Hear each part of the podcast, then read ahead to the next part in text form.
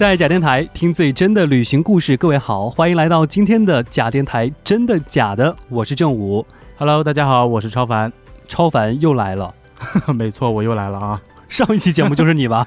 对啊，我觉得大家应该想我了，所以我又来了。好，那上一次超凡来是给我们介绍了重庆哈，对，去重庆玩，而且当时正午给他取的这个标题叫做《重庆孤身走我路》。哇，真的好孤单的感觉。今天今天要说哪里？今天上次不是说你一直没有出扬州的攻略吗？那么今天我们就来谈一谈不一样的扬州攻略。怎么个不一样法？今天我们要从哪几个方面来谈呢？不是我们今天的这个攻略呢，不是赞美扬州，而是和大家一起来吐槽一下我心目中的扬州，是吐槽哦。对，超凡呢，他的家乡就是扬州的，来自扬州，所以作为一个地道的扬州人来谈一谈扬州哪些点是大家最好旅游的时候不要去触碰的，吐槽吐槽扬州的一些不那么美好的事情。对，所以说能够降，最好是降低这种大家来扬州的这种热情是最好的。从我自身出发而言，为什么怕堵吗？对，太堵了，就出去玩的时候看人是不是？对，这个上街都是之后慢慢慢慢的讲。其实扬州，我是在二零一二年的清明节的时候去过，那时候烟花三月下扬州嘛，虽然说是四月，不过那个三月是农历三月嘛啊。去逛了逛扬州，我也是跟很多人一样去扬州看了瘦西湖，然后去了东关街，还有在大运河上坐了游冒着雨，对，冒着雨 坐了那个叫什么游轮吗？游船，游船，嗯，然后还去东关街吃东西。还有去了个园，对不对？都是扬州比较出名的几个景点。那么刚才正午提到的这些景点呢，我一一给大家吐槽。好，那我们先从这个瘦西湖开始说。好，提到扬州是第一个想起的就是瘦西湖。对。但是呢，作为一个地道的扬州人，你走在扬州的大街上，你如果看到那种二三二十多岁的小伙子或者小姑娘，你问他对于瘦西湖的感受，他会一脸懵逼的看着你，然后默默的走开。你说的是扬州人吗？对，扬州本地人。其实说句实在话，正午呢对景点要求还蛮高的。我比较喜欢去看那种自然景观，但是当时我看到瘦西湖的时候，我觉得这不就是一个普通的花园吗？就是有湖有树啊，有房子，什么特色都没有。我就不知道为什么它出名，在什么地方？其实不是因为它出名，是扬州其实没有什么地方可以去了，所以就想打造一个瘦西湖，是不是？对，它其实就是一个。很大很大的公园就是这样，没有别的。瘦西湖，别人可能第一反应会想到杭州西湖，在没有去过瘦西湖之前，可能想象到的是啊，跟西湖一样，差不多，这样蛮大蛮美的那种感觉，至少视野很广阔，对不对？但是当时我去到瘦西湖的时候。呃，前面都是人，后面是人，拥挤着往前冲，看着边上那哪叫湖啊？就感觉是池塘，对，是个池塘。还有刚才说到，就是如果你问扬州人对瘦西湖的感受，他们是不愿意回答的，因为从我自身角度来讲的话。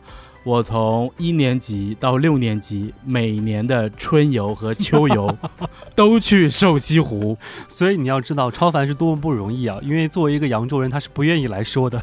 今天在我们节目当中要好好的来说道说道，真的是我见证了瘦西湖整个翻新的过程。总结的一点很好，就是超凡说的，其实瘦西湖就是一个瘦西池塘。反正它跟逛海澜之家是一样的哟，每年都有新发现。然后我记得我三四年级去的时候还有动物园的，等我就是等到大学正午他们来的时候，我已经找不到瘦西湖里边通往动物园的路了。它里边时不时的都会翻新一下，或者修修路啊、栽栽树啊。然后最近瘦西湖里边还做了一个大型的池塘上面的舞台，做一个大型的舞台剧。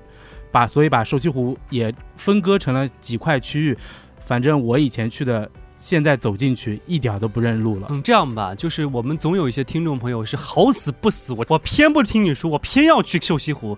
如果他们非要去瘦西湖，你觉得他们可以去哪一个地方看，就值得看的一个点来说一下？那就只能去武亭桥了，就是瘦西湖最有名的一个景点了。但是这又是我更加要吐槽的地方。就是当初扬州在推这个武亭桥的时候，就会说你中秋的时候过来看，如果你在坐船的时候走桥洞里走，你会看到十五个月亮，因为它有十五个桥洞。结果好死不死，我有一年就跟家里人坐船去看，哪有十五个月亮哦，只有一个月亮，骗人的。好。刚才我们说，在今天节目当中要吐槽三个点。第一个点就是瘦西湖，第二个我们就把这个运河坐船和东关街放到一块儿说了啊。嗯，你觉得这个地方需要警示一下我们这个听众朋友的有哪些？就是如果你来扬州的话，是冲着东关街那么古香古色啊那种老式的建筑风格去的。我插一句，其实我觉得全国各地的这种古街老街，它其实都很像。对你，然后。作为一个在东关街长大的孩子来说，我想说，现在的东关街还没有以前好看。我是六年初一的时候搬家的，在我搬家之前，东关街还不是现在那个样子，它纯粹就是老房子，就是那种很破很破的房子，但是就很味很有味道。但是现在它有一段季节是整修以后翻新了，对，翻新，然后把路也修成那种特地做旧啊那种样子，然后把门重新刷了漆，然后。看上去古色古香，其实，在我们小时候的印象当中，跟原来的东关街是完全变了样的。所以说，人造的和它原始的是肯定有区别的。对，所以说我们现在都不愿意去了。我们顶多作为扬州本地人，顶多去逛的。为什么呢？就是晚上吃完饭了，要出去散散步，是一个散步的好地方。对，但不值得说大家旅游推荐，特地到那地方去走哈。对对对。然后还有一个就是，因为从东关街的一个出口出来，就是可以去坐那个运河的游览船。坐船当然是可以的，但是你一定要记得，在上船之前买回来的票，因为他在卖票的时候，他是不会提醒你说要你买返程票的，就是到了终点要你下车下船了，然后他就开走了这样子，然后你就只能走，走好远。这样子再走回来或者打车，而且到了旅游旺季打车的话也是非常非常烦，因为很多上海啊或者是周边的一些城市的人他会自驾过来，到了这个特别适合旅游的这个季节，天哪，这个路上连城市的一个最便捷的交通工具小电瓶，我跟你讲都走不动路的，真的是这样。我每次走在大街上，我都恨不得开坦克，要碾平吗？对，真的特别的堵。你说这段要消音吗？会不会 被查？好，跟之前一样，有些人又是好死不死，我到了扬州，我就要去东关街。那我们请超凡，就是说，如果说他们真的要去看东关街或者去坐船，东关街当中有没有某一家店或者某一个东西是值得让大家去看的？有，呃，我推荐东关街，如果你要去的话，你最好晚上去，因为晚上会有夜景嘛。嗯，配合灯光的话。遮盖住白天那些 就是装修的痕迹，其实还是挺好看的。这是一个老扬州人说的，我不是，我不知道，不是我说的。呃，我们一般晚上也是晚上去，白天没有没什么人去，因为吃了晚饭出来散步嘛。对对对，然后可以去上城墙看一下，就是在一个出口，它有城墙，你可以上去看一下整个东关街这个蜿蜒的这个街景，就是一个整体的。然后还有一家就是。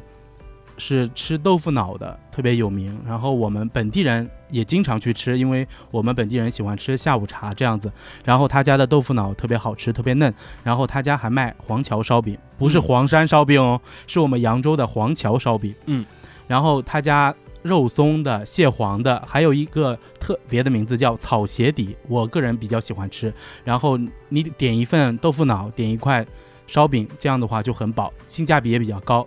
一份豆腐脑才三块钱，一块烧饼才一块钱，特别划算。好，除了刚才的两个之外呢，到了我们的最后一个要吐槽的了。今天就是扬州个园，个园当时我们也去了。我觉得我们当时真的是好死不死，三个 最不推荐去的地方都去了，因为扬州只有这几个景点，好死不死都无法避免。然后呢，个园当时说是一个老地主吗？对，是一个盐商，因为扬州以前是盐商比较有名嘛，盐商的家哈。对，一个私人院宅。对，当时我唯一印象就是它的环境确实不错，就是一个大的豪宅，古时候的豪宅，然后竹子比较多。因为它竹子比较多，因为竹子在那个古代的文字里比较像个嘛，所以它叫个园这样子。哦，其实它直白一点说就是竹园，对，但是要有个噱头啊，所以说叫个园。个园，哎，提到个园，真的没什么去的，因为我一般就是带同学嘛，只去个园不去河园，你知道为什么吗？为什么？因为我不认识河园。我只是在小学的时候去过一次河源，然后个园跟河源都属于盐商的一个私人住宅，其实装修风格啊这一方面都差不多，所以说大家去了个园，如果你没有什么太大的欣赏的一个热情的话，只要选择其中一个园林来观赏就可以了。嗯，哎，个园让我吐槽的地方呢，就是它说大不大，但是说小也不小。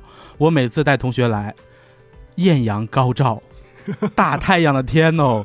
虽然说这个古宅在古代的时候可能会很阴凉，但是只要我去艳阳高照，我每天晚上回家都要洗个热水澡大澡。我只要带同学去逛，都会出一身的汗。我觉得这是好事。如果一个古宅它很阴凉，那天天气还很阴森，你们阳刚之气不足的话，那不是一件很恐怖的事情吗？有什么恐怖的？大白天呢，而且不用害怕。都是人，对你放心，都是人。好，那如果好死不死又去个园了，当中有没有一点、两点说是值得大家去看一看的？嗯，我首先，如果大家好死不死想去个园的话，千万不要来找我。如果来找我，我会带大家去河源。好，如果你去了个园，应该是从大门进，然后要走大概二十分钟到半个小时，你会到一个。以前主人的一个修建的一个花园，相当于后花园这样子。嗯，对我有去。它这个里边呢是有四季来组成的，就是它这个园林当初以假山，然后池塘，然后它整个铺的鹅卵石啊，这些都是由春夏秋冬。比如说鹅卵石，然后鹅卵石它是白色的一些小碎石，这样子让人看上去就是冬天刚刚下了雪，然后雪铺在地面上的感觉。嗯那这个还不错，对它这个比较有特色的。那其实我们今天说了这三个景点，我们吐槽了也不少，而且是听一个扬州人来给我们吐槽扬州这三个最著名的景点。当然也是补充了一点，就是值得推荐的地方。因为一样东西，一个地方，一个景色，不可能说都是缺点，也不可能说都是优点，总有好的地方，也总有不好的地方。那么在最后呢，我还是想提醒大家。